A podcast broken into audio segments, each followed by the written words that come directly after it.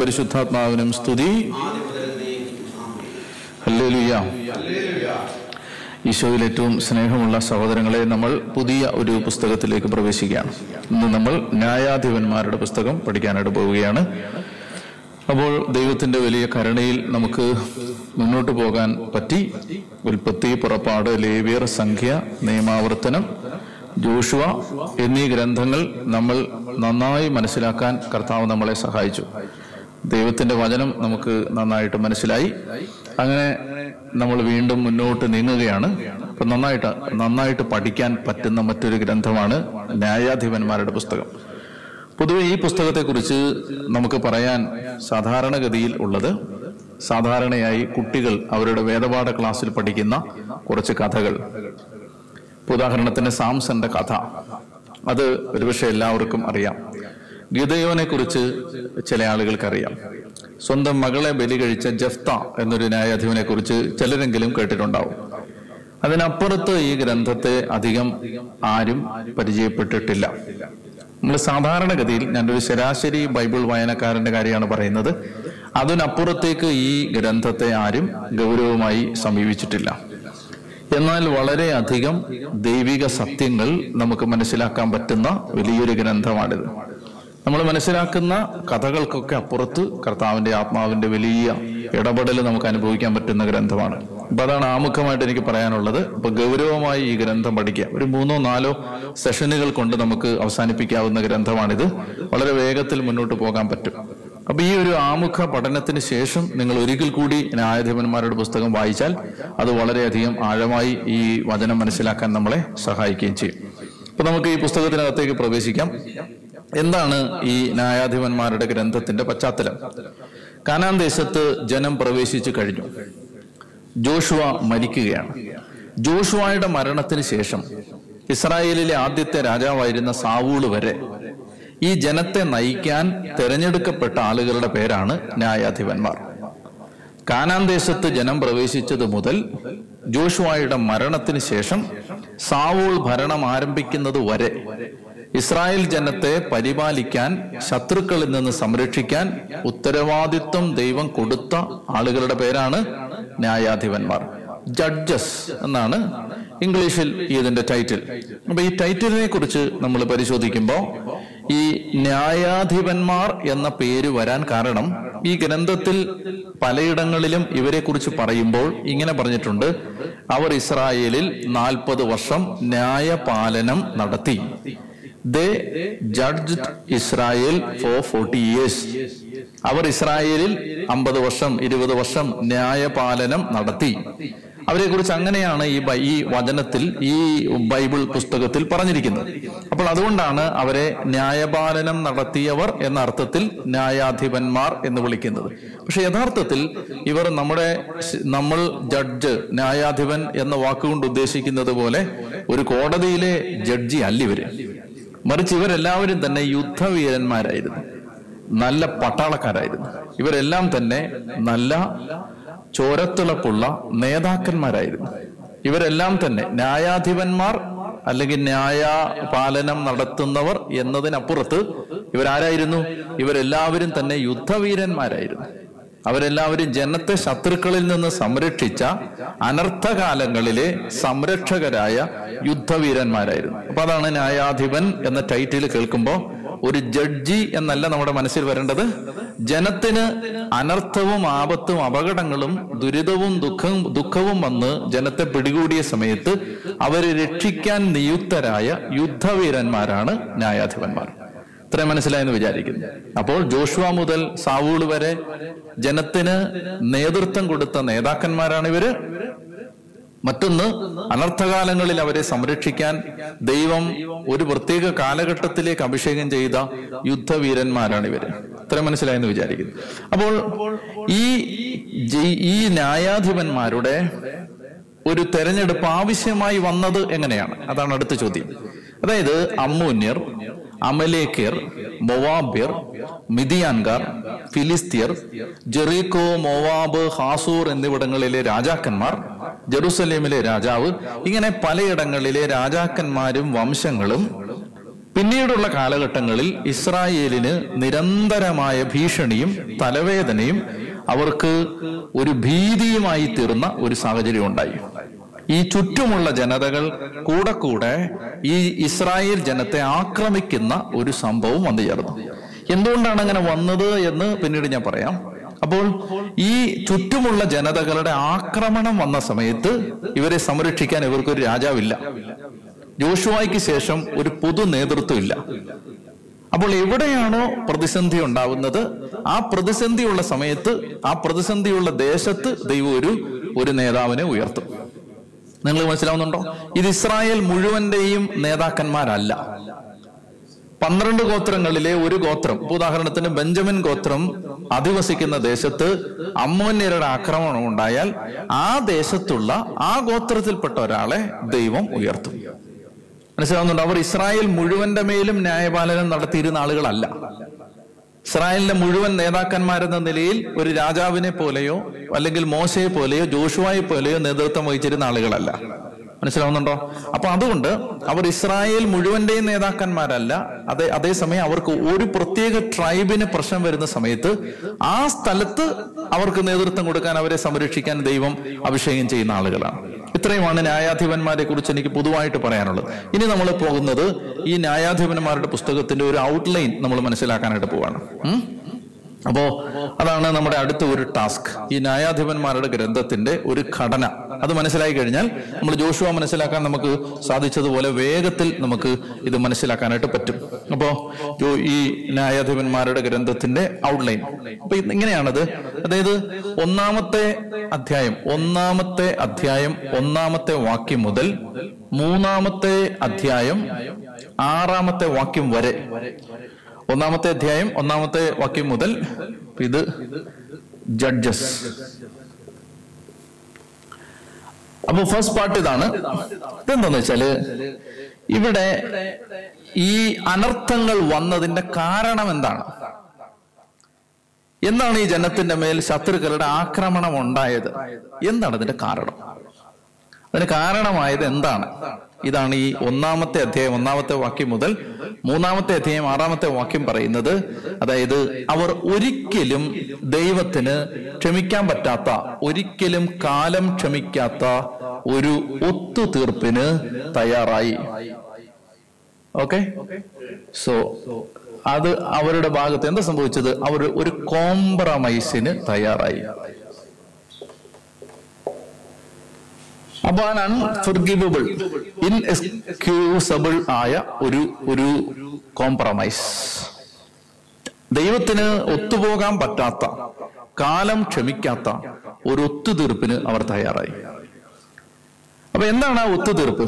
രണ്ട് രീതിയിലാണ് ആ ഒത്തുതീർപ്പ് സംഭവിക്കുന്നത്. അവർ രണ്ട് വിധത്തിലാണ് ചെയ്തത്. ഒന്നാമത്തേത് അതിനെ നമ്മൾ ഇങ്ങനെ മനസ്സിലാക്കാം. ഒന്ന് ഇങ്ങനെ മനസ്സിലാക്കാം. ഒന്ന് വിട്ടുവീഴ്ച. രണ്ടാമത്തേത് ഇടകലരൽ. ഈ രണ്ട് കാര്യങ്ങളാണ്. ഒന്ന് അവർ വിട്ടുവീഴ്ച നടത്തി ചില കാര്യങ്ങളിൽ രണ്ടാമത്തേത് അവർ ഇടകലർന്നു. എന്തൊക്കെയാണത്? അതിന്റെ പശ്ചാത്തലം മനസ്സിലാക്കാം. നമുക്ക് ഈ ഒന്നും രണ്ടും പിന്നെ അധ്യായങ്ങളിൽ വിവരിക്കുന്ന കാര്യങ്ങൾ വായിക്കുമ്പോൾ നമുക്കത് മനസ്സിലാവും. അപ്പോ ആദ്യ ഭാഗം അതാണ് ഒന്നാമത്തെ അധ്യായം ഒന്നാമത്തെ വാക്യം മുതൽ മൂന്നാമത്തെ അധ്യായം ആറാമത്തെ വാക്യം വരെ ഈ ജനം കാലം പൊറുക്കാത്ത ഒരു അപരാധം ചെയ്തു ഒരു ഒത്തുതീർപ്പ് ചെയ്തു. ദൈവത്തിന്റെ ആ കൽപ്പനയിൽ അവർ വെള്ളം ചേർത്തു. അതെന്താന്ന് ഞാൻ പിന്നീട് പറയാം. രണ്ടാമത്തേത് ഈ മൂന്നാമത്തെ അധ്യായം ഏഴാമത്തെ വാക്യം മുതൽ മൂന്നാമത്തെ അധ്യായം ഏഴാമത്തെ വാക്യം മുതൽ പതിനാറാമത്തെ അധ്യായം മുപ്പത്തിയൊന്നാമത്തെ വാക്യം വരെ നമ്മൾ കാണുന്നത് ഏഴ് സൈക്കിൾസ്. Seven cycles. അതെന്താണ്?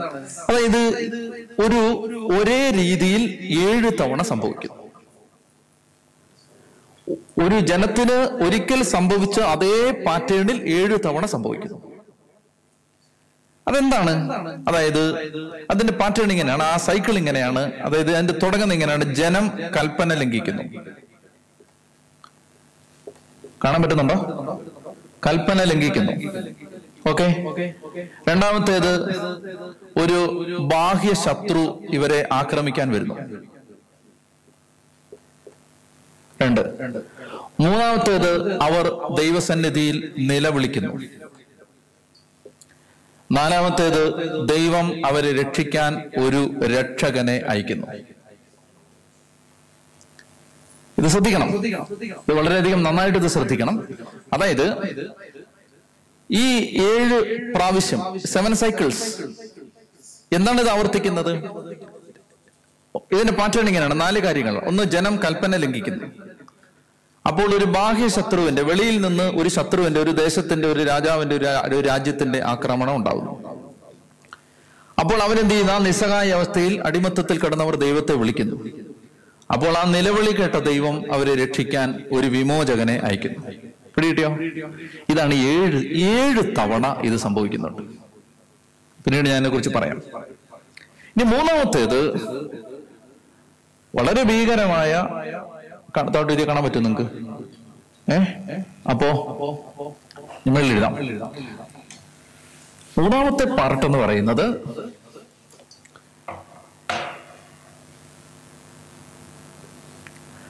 മൂന്നാമത്തേത് നമ്മൾ ഒരു രണ്ട് മഹാതിന്മകൾ കാണുകയാണ്.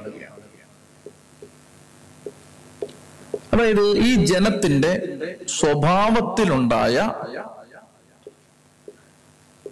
രണ്ട് വലിയ സ്വഭാവ ദൂഷ്യങ്ങൾ മിസ്കോണ്ടാക്ട് അപ്പോൾ അതെന്താണെന്ന് വിശദീകരി പിന്നീട് നമുക്ക് വിശദീകരിക്കാം ഇതെല്ലാം. ഇതാണ് ആ മൂന്നാം ഭാഗം. മൂന്നാം ഭാഗം എന്ന് പറയുന്നത് പതിനേഴാം അധ്യായം ഒന്നാമത്തെ വാക്യം മുതൽ ഇരുപത്തി ഒന്നാമത്തെ അധ്യായം അഞ്ചാമത്തെ സോറി ഇരുപത്തി അഞ്ചാമത്തെ വാക്യം വരെ. പതിനേഴാം അധ്യായം ഒന്നാമത്തെ വാക്യം മുതൽ ഇരുപത്തി ഒന്നാം അധ്യായം ഇരുപത്തി അഞ്ചാമത്തെ വാക്യം വരെ രണ്ട് മഹാ തിന്മകളെ കുറിച്ച് നമ്മൾ കാണുകയാണ്. ഈ ജനത്തിനിടയിൽ സംഭവിക്കുന്ന രണ്ട് വലിയ തിന്മകൾ. അതെന്താണ്? അവരുടെ രണ്ട് സ്വഭാവ ദൂഷ്യങ്ങൾ. രണ്ട് ഗോത്രങ്ങൾക്ക് സംഭവിച്ച സ്വഭാവ ദൂഷ്യങ്ങൾ നമ്മൾ കാണുകയാണ്. അപ്പൊ ഇങ്ങനെ ന്യായാധിപന്മാരുടെ പുസ്തകത്തെ റഫായി നമുക്ക് ഇങ്ങനെ ഒന്ന് തിരിക്കാം. നിങ്ങൾക്കിത് മനസ്സിലായോ? ഇരുപത്തിയൊന്ന് അധ്യായങ്ങളാണുള്ളത്. അപ്പൊ ഇതിന്റെ ഒരു റഫ് ഡിവിഷനാണ് ഞാൻ പറഞ്ഞത്. നമ്മൾ ഇതിനെ കൂടുതൽ വിശദീകരിക്കുമ്പോൾ നിങ്ങൾക്ക് മനസ്സിലാവും. അപ്പോ ഒന്നാമത്തെ ഭാഗത്തിലേക്ക് നമ്മൾ കിടക്കുകയാണ്. ന്യായാധിപന്മാരുടെ പുസ്തകത്തിലെ ഒന്നാമത്തെ ഭാഗം. ഒന്നാമത്തെ ഭാഗത്തിലേക്ക് നമുക്ക് പ്രവേശിക്കാം. ഒന്നാമത്തെ ഭാഗം എന്താണ് ഞാൻ പറഞ്ഞത്? ഒന്നാം ഭാഗം. ഏ? പാർട്ട് വൺ എന്താണ് അവിടെ ചെയ്ത് ഏ? അല്ല അതെന്താണ്? അപ്പൊ അവരുടെ ഭാഗത്തു നിന്നുണ്ടായ ക്ഷമിക്കാനാവാത്ത ഒരു അപരാധം. ക്ഷമിക്കാനാവാത്ത.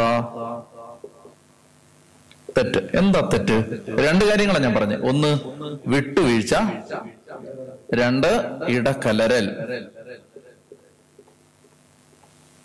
ഓക്കെ. ഇനി ശ്രദ്ധിക്കുക എന്താണ്? ഒന്നാം ഭാഗത്തെ മനസ്സിലാക്കാൻ. ന്യായാധിപന്മാരുടെ പുസ്തകം രണ്ടാമത്തെ അധ്യായത്തിൽ ന്യായാധിപന്മാർ രണ്ടാമത്തെ അധ്യായത്തിൽ ആറാമത്തെ വാക്യം മുതൽ നമ്മൾ ഇങ്ങനെ വായിച്ചാൽ ഇതിന്റെ ഒരു ആമുഖം കിട്ടും. ഈ ഗ്രന്ഥത്തിന്റെ തന്നെ ആദ്യം വായിക്കേണ്ടത് എന്റെ ഒരു അഭിപ്രായത്തിൽ ഈ പുസ്തകം വായിക്കുമ്പോൾ ആദ്യം വായിക്കേണ്ടത് രണ്ടാമത്തെ അധ്യായം ആറ് മുതലുള്ള വാക്യങ്ങളാണ്. ആ ഭാഗം വായിച്ചിട്ട് പിന്നീട് ഒന്നാമത്തെ അദ്ദേഹത്തിൽ എന്നാൽ നമുക്ക് കുറച്ചുകൂടെ വ്യക്തമാവും ഇത്. നമുക്കത് വായിക്കാം. ജോഷുവ ഇസ്രായേൽ ജനത്തെ പറഞ്ഞയച്ചു. അവർ ഓരോരുത്തരും തങ്ങൾക്ക് അവകാശമായി ലഭിച്ച ദേശം കൈവശമാക്കാൻ പോയി. ജോഷുവായുടെയും കർത്താവ് ഇസ്രായേലിന് ചെയ്ത വലിയ കാര്യങ്ങൾ നേരിട്ട് കാണുകയും ജോഷുവായ്ക്ക് ശേഷം ജീവിച്ചിരിക്കുകയും ചെയ്ത ശ്രേഷ്ഠന്മാരുടെയും കാലത്ത് ജനം കർത്താവിനെ സേവിച്ചു. കർത്താവിന്റെ ദാസനും നൂനിന്റെ മകനുമായ ജോഷുവ നൂറ്റി പത്താമത്തെ വയസ്സിൽ മരിച്ചു. അവനെ ഗാഷ് പർവതത്തിന് വടക്ക് എഫ്രായിം മലനാട്ടിൽ തിംനാത്ത് ഹറേസിൽ അവന്റെ അവകാശ ഭൂമിയുടെ അതിർത്തിക്കുള്ളിൽ അടക്കി. ആ തലമുറ മുഴുവൻ തങ്ങളുടെ പിതാക്കന്മാരോട് ചേർന്നു. അവർക്ക് ശേഷം കർത്താവിനെയോ ഇസ്രായേലിന് അവിടുന്ന് ചെയ്ത വലിയ കാര്യങ്ങളെയോ അറിയാത്ത മറ്റൊരു തലമുറ വന്നു. ഇതാണ് അതിന്റെ പശ്ചാത്തലം. ജോഷുവ മരിച്ചു.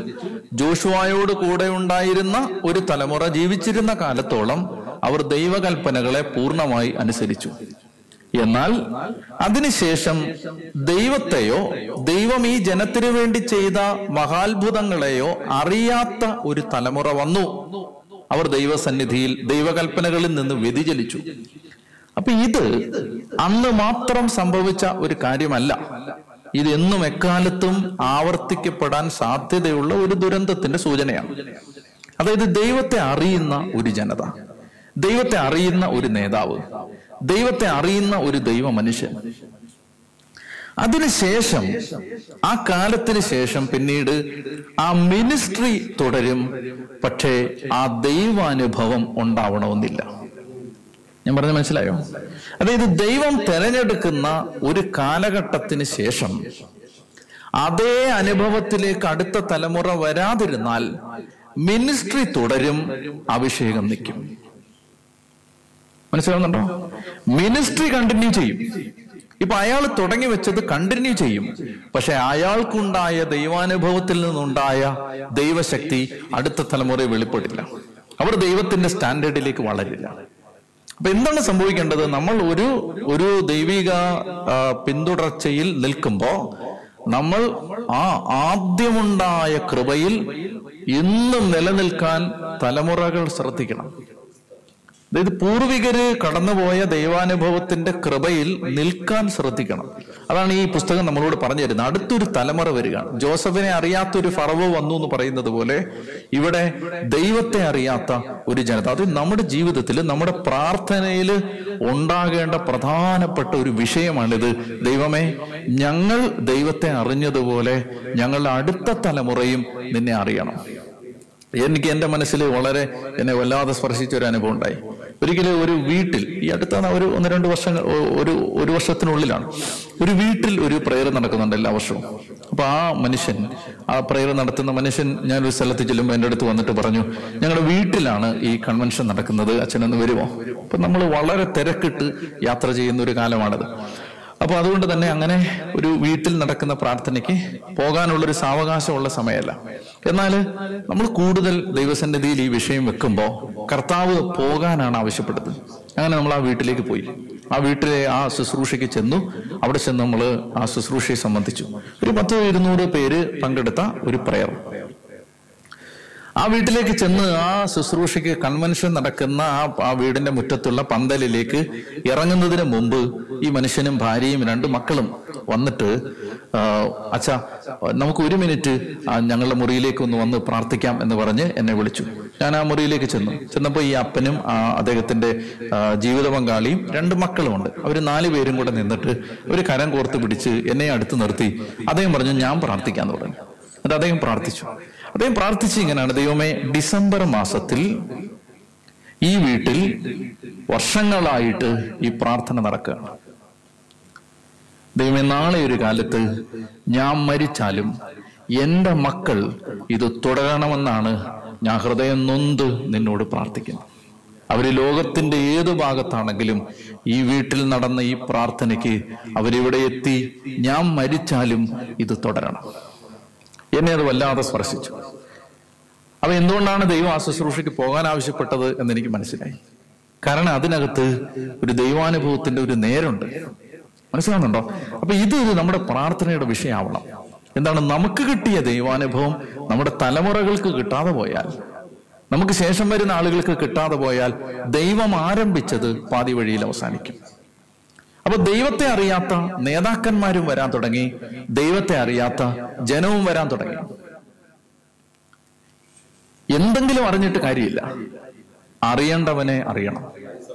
എന്തെങ്കിലും അറിയാൻ ഇപ്പൊ നമുക്കറിയാം ഇപ്പൊ ഈ ഒരു ഒരു ഇപ്പൊ ഈ ധ്യാന കേന്ദ്രം അത് തന്നെ എടുത്തോ. അല്ലെങ്കിൽ ഒരു മിനിസ്ട്രി ഒരു ശുശ്രൂഷ. ആ ശുശ്രൂഷയിൽ എന്തെല്ലാം കാര്യങ്ങൾ നടക്കുന്നു എന്നറിഞ്ഞിട്ട് കാര്യമില്ല. ആ ശുശ്രൂഷയിൽ ദൈവത്തെ അറിഞ്ഞിട്ടുണ്ട്. ആ ദൈവത്തെ അറിയാൻ പറ്റുന്നുണ്ട്.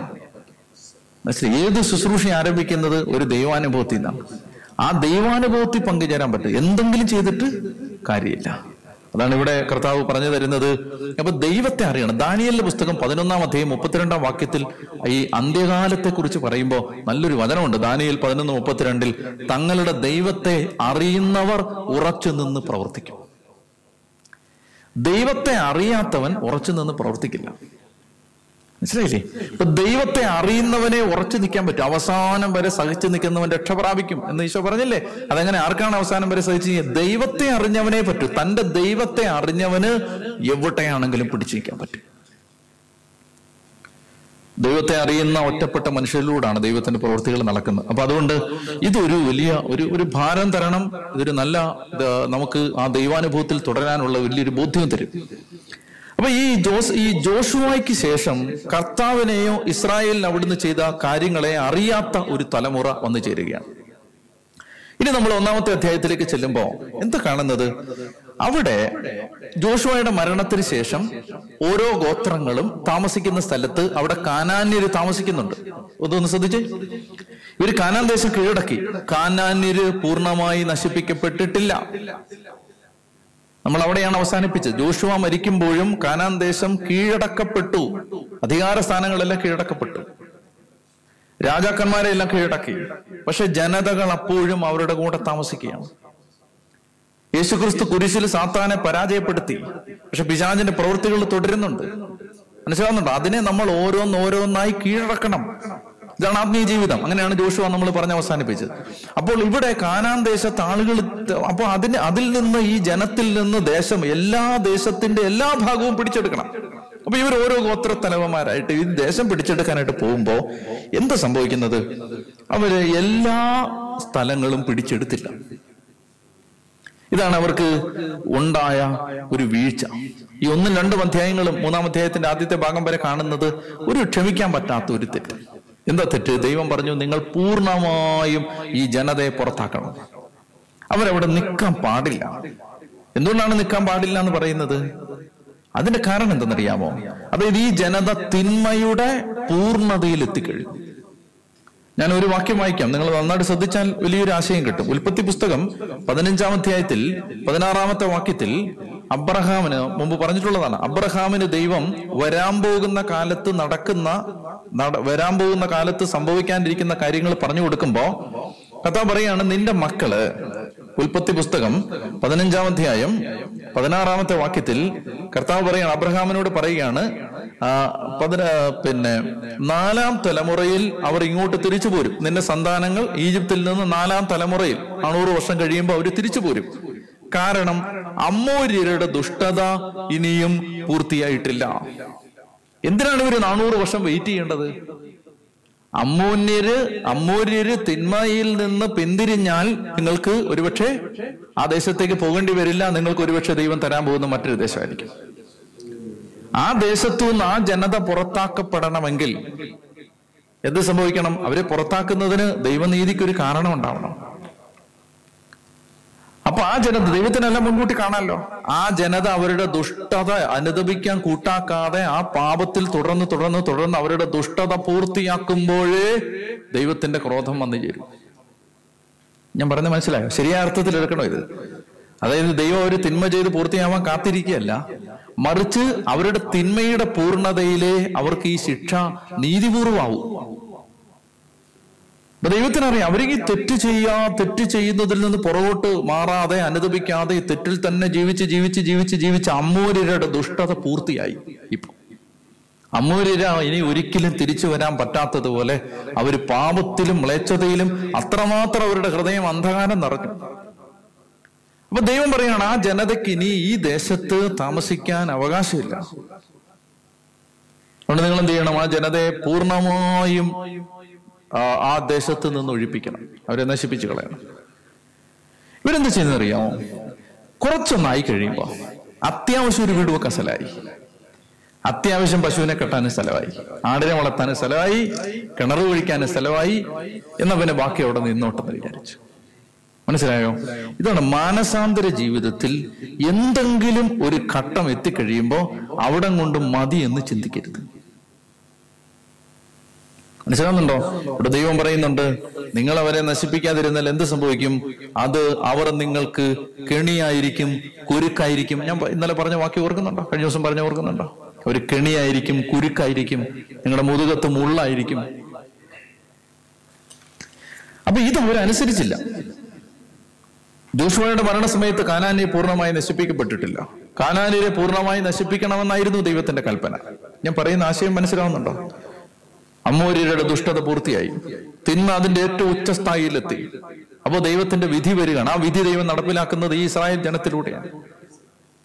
അപ്പൊ അവരോട് പറഞ്ഞത് അവരനുസരിക്കുന്നില്ല. കാനാനരുടെ അശുദ്ധ പ്രവൃത്തികൾ അത്രമാത്രം അത്ര മ്ലേച്ഛകരമായിരുന്നു. അവരെന്ത് ചെയ്യുന്നറിയാമോ? ദൈവ സെലക്റ്റീവ്. അവർക്ക് ഇഷ്ടമുള്ളത് നശിപ്പിച്ചു ഇഷ്ടമുള്ളത് നശിപ്പിച്ചില്ല. അവർ അതിനകത്ത് സെലക്റ്റീവായി ദൈവകൽപ്പന പാലിക്കുന്നതിൽ സെലക്റ്റീവായി ഇപ്പൊ എന്താ പറഞ്ഞ പത്ത് കൽപ്പനയിൽ എനിക്ക് ഇഷ്ടമുള്ളത് മാത്രമേ ഞാൻ പാലിക്കൂ. എന്ന് ഞാൻ തീരുമാനിക്കാം.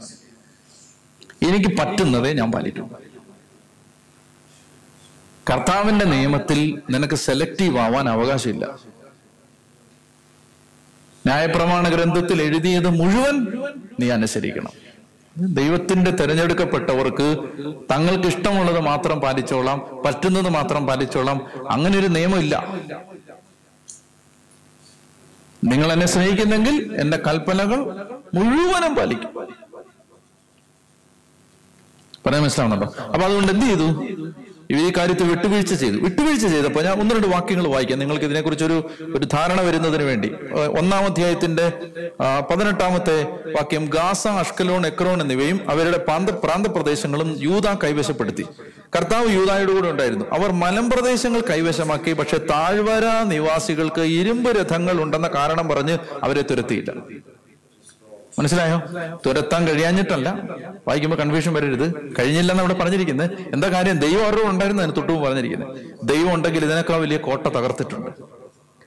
അപ്പൊ എന്ത് ചെയ്തു? അവർക്ക് അവർ വിചാരിക്കുകയാണ് അവർക്ക് ഇരുമ്പ് രഥങ്ങളൊക്കെ ഉണ്ട്. പണ്ട് അനാക്കിമിന്റെ കാര്യം പറഞ്ഞ പോലെ ഇരുമ്പ് രഥങ്ങളൊക്കെ ഉണ്ട്. അതുകൊണ്ട് ആ അത് സാരമില്ല. അത് ഓട്ടെ എന്ന് വിചാരിച്ച് അത് വിട്ടു.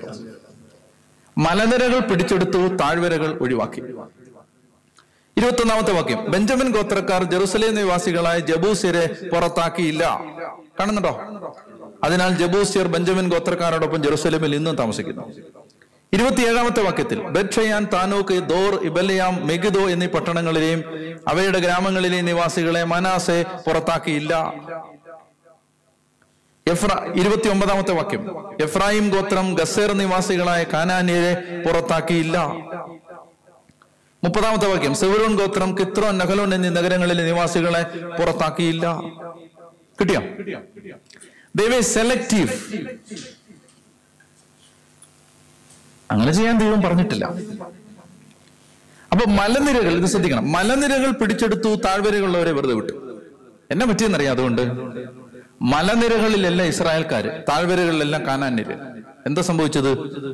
പല പോക്കറ്റുകളിലായി ഇസ്രായേൽ വിഭജിക്കപ്പെട്ടു.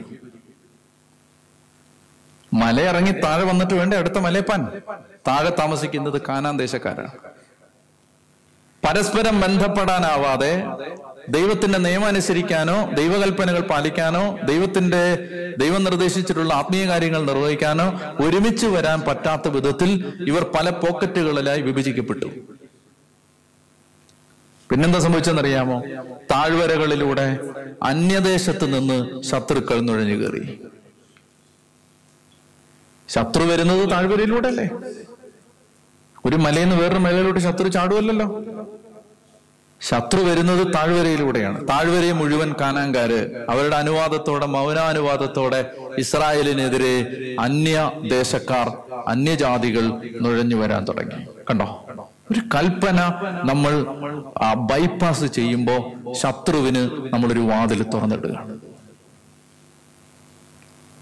ഒരു കൽപ്പന നമ്മൾ സാരയില്ല എന്ന് വിചാരിക്കുമ്പോൾ പിശാച് കയറി വരാൻ ഒരു വഴി നമ്മൾ തുറന്നിടുക അപ്പൊ ആ വഴിയിലൂടെ ശത്രുക്കൾ അവിടെ അവരുടെ ദേശത്തേക്ക് നുഴഞ്ഞു കയറി. ഇതാണ് ഒരു കാര്യം വിട്ടുവീഴ്ച. പിടികിട്ടിയോ വിട്ടുവീഴ്ച. എന്താണത്? അവർ അവർക്കിഷ്ടമുള്ളതെ അനുസരിച്ചുള്ളൂ. മലനിരകളെല്ലാം പിടിച്ചെടുത്തു താഴ്വരകൾ വെറുതെ വിട്ടു. രണ്ടാമത്തേത് ഇടകരൽ. ഇടകരൽ എന്ന് പറഞ്ഞാൽ ഇവർ ഈ ദേശത്ത് വന്നു കഴിഞ്ഞപ്പോ അവർ അന്യദൈവങ്ങളെ ആരാധിക്കുകയും ആ ജനതയോട് മിക്സ് ചെയ്യുകയും ചെയ്യും. ഇടകലർന്നു ചെയ്യരുതെന്നാണ് ദൈവം ഈ ജനതയോട് പറഞ്ഞിരുന്നത്? പഴയ നിയമ ജനതയോട് പറഞ്ഞിരുന്ന കൽപ്പന ഏതാണ്? പതിനൊന്ന് രണ്ടാം അധ്യായം പതിനൊന്നാമത്തെ വാക്യം മുതൽ ഇസ്രായേൽ ജനം കർത്താവിന്റെ മുമ്പിൽ തിന്മ ചെയ്തു ബാൽദേവന്മാരെ സേവിച്ചു തങ്ങളുടെ പിതാക്കന്മാരെ ഈജിപ്തിൽ നിന്ന് കൊണ്ടുവന്ന ദൈവമായ കർത്താവിനെ അവർ ഉപേക്ഷിച്ചു. ചുറ്റുമുള്ള ജനതകളുടെ ദേവന്മാരുടെ പിന്നാലെ അവർ പോയി അവയ്ക്ക് മുമ്പിൽ കുമ്പിട്ടു അങ്ങനെ അവർ കർത്താവിനെ പ്രകോപിപ്പിച്ചു. ഒരു കാര്യം അതാണ് ചെയ്തത്. പിന്നെന്താ ചെയ്തത്? രണ്ടാമത്തെ അധ്യായത്തിൽ നമ്മൾ വായിക്കുന്നുണ്ട് അഞ്ചാമത്തെ വാക്യം സോറി മൂന്നാം അധ്യായം അഞ്ചാമത്തെ വാക്യം ന്യായാധിപന്മാർ മൂന്നാമത്തെയും അഞ്ചാമത്തെ വാക്യം അങ്ങനെ ഇസ്രായേൽ ജനം കനാനിയർ ഹിത്യർ അമോര്യർ പെരീസിയർ ഹിവിയർ ജബൂസിർ എന്നിവരുടെ ഇടയിൽ ജീവിച്ചു. അവരുടെ പുത്രിമാരെ ഇസ്രായേൽക്കാർ വിവാഹം ചെയ്തു. തങ്ങളുടെ പുത്രിമാരെ അവർക്ക് വിവാഹം ചെയ്തു കൊടുത്തു. ഇസ്രായേൽക്കാർ അവരുടെ ദേവന്മാരെ സേവിക്കുകയും ചെയ്തു. ഇന്ന് ഈ ഇടകലരിൽ നടക്കുന്നുണ്ടോ? ഇന്ന് ഇടകലരിൽ നടക്കുന്നത് മിക്സ്ഡ് മാരേജുകളിൽ എന്നതിനേക്കാൾ മിശ്ര വിവാഹങ്ങളിൽ എന്നതിനേക്കാൾ വേറൊരു തരത്തിലാണ്. അത് ഞാൻ പറഞ്ഞുതരാം. ഇന്ന് ഈ ഇടകലരിൽ നടക്കുന്നത് എന്തെന്നറിയാമോ അതായത് ഈ പുസ്തകം അവതരിപ്പിക്കുന്ന ഒരു ദൈവസങ്കല്പമുണ്ട്. ക്രിസ്ത്യാനിറ്റിക്ക് പഴയ നിയമത്തിലൂടെയും പുതിയ നിയമത്തിലൂടെയും ദൈവം വെളിപ്പെടുത്തിയ ദൈവത്തെക്കുറിച്ചുള്ള ഒരാശയമുണ്ട്. മനുഷ്യനെ കുറിച്ചുള്ള ഒരാശയമുണ്ട്. ഈ ആശയവും ലോകത്ത് നിന്ന് നമുക്ക് ലഭിക്കുന്ന അല്ലെ മറ്റ് വിശ്വാസങ്ങളിൽ നിന്ന് കിട്ടുന്ന ആശയവും തമ്മിൽ മിക്സ് ചെയ്തിട്ടുണ്ടാക്കിയ ഒരു സങ്കര വിശ്വാസം ഇന്ന് പലയിടത്തുമുണ്ട്. പിടികിട്ടുന്നത് ഇതാണ് ഈ ഇന്നത്തെ മിക്സിങ് ഇന്ന് നമ്മൾ മറ്റ് ജനതകളെ അധികം കല്യാണം കഴിക്കുന്നില്ലെങ്കിലും മറ്റ് വിശ്വാസങ്ങളെ ഒരുപാട് കല്യാണം കഴിച്ചിട്ടുണ്ട്. അതായത് ദൈവം ഈ അതായത് ഈ ബൈബിളിലൂടെ ദൈവം വെളിപ്പെടുത്തിയ സഭയിലൂടെ ദൈവം വെളിപ്പെടുത്തിയ പഴയ നിയമത്തിലൂടെയും പുതിയ നിയമത്തിലൂടെയും കാലാകാലങ്ങളായി ദൈവം വെളിപ്പെടുത്തി തന്ന ഒരു ദൈവസങ്കല്പവുമായി വേറൊന്നും മിക്സ് ചെയ്യാൻ പാടില്ല. അതാണ് പുതിയ നിയമത്തിൽ നമ്മളെ സംബന്ധിച്ചിടത്തോളം കുറെ കൂടി പ്രസക്തമായ കാര്യം. ഒന്ന് ദൈവ നിയമങ്ങൾ അനുസരിക്കുന്നതിൽ കോംപ്രമൈസ് ചെയ്യരുത്. ഒന്നാമത്തെ ആശയം അതാണ്. അതായത് ദേശം പിടിച്ചെടുക്കണമെന്ന് പറഞ്ഞാൽ ആത്മീയ ജീവിതം നയിക്കുമ്പോൾ എവിടെങ്കിലും എത്തുമ്പോൾ ഇത്രയും മതി എന്ന് ചിന്തിക്കരുത്. മനസ്സിലായല്ലോ? കുറച്ച് മദ്യപാനം ഉപേക്ഷിച്ചു കുറച്ച് തിന്മകൾ ഉപേക്ഷിച്ചു എല്ലാം തീർന്നു. ഇനിയിപ്പോൾ അത് എന്ന് ചിന്തിക്കരുത്. ഇനി കീഴടക്കാൻ മേഖലകൾ കിടക്കുകയാണ്. മുന്നോട്ട് മുന്നോട്ട് പൊക്കോണ്ടിരിക്കുകയാണ് കെട്ടിക്കിടക്കുന്ന വെള്ളം ചെയ്യും അതിങ്ങനെ ഒഴുകി ഒഴുകി പൊക്കോണ്ടിരിക്കണം അതാണ് ഒന്നാമത്തെ. രണ്ടാമത്തേത് ദൈവം നമുക്ക് തന്ന ആ സത്യവിശ്വാസത്തെ പലതുമായി മിക്സ് ചെയ്യരുത്. അതാണ് എനിക്ക് മനസ്സിലാവുന്ന ഒരു കാര്യം.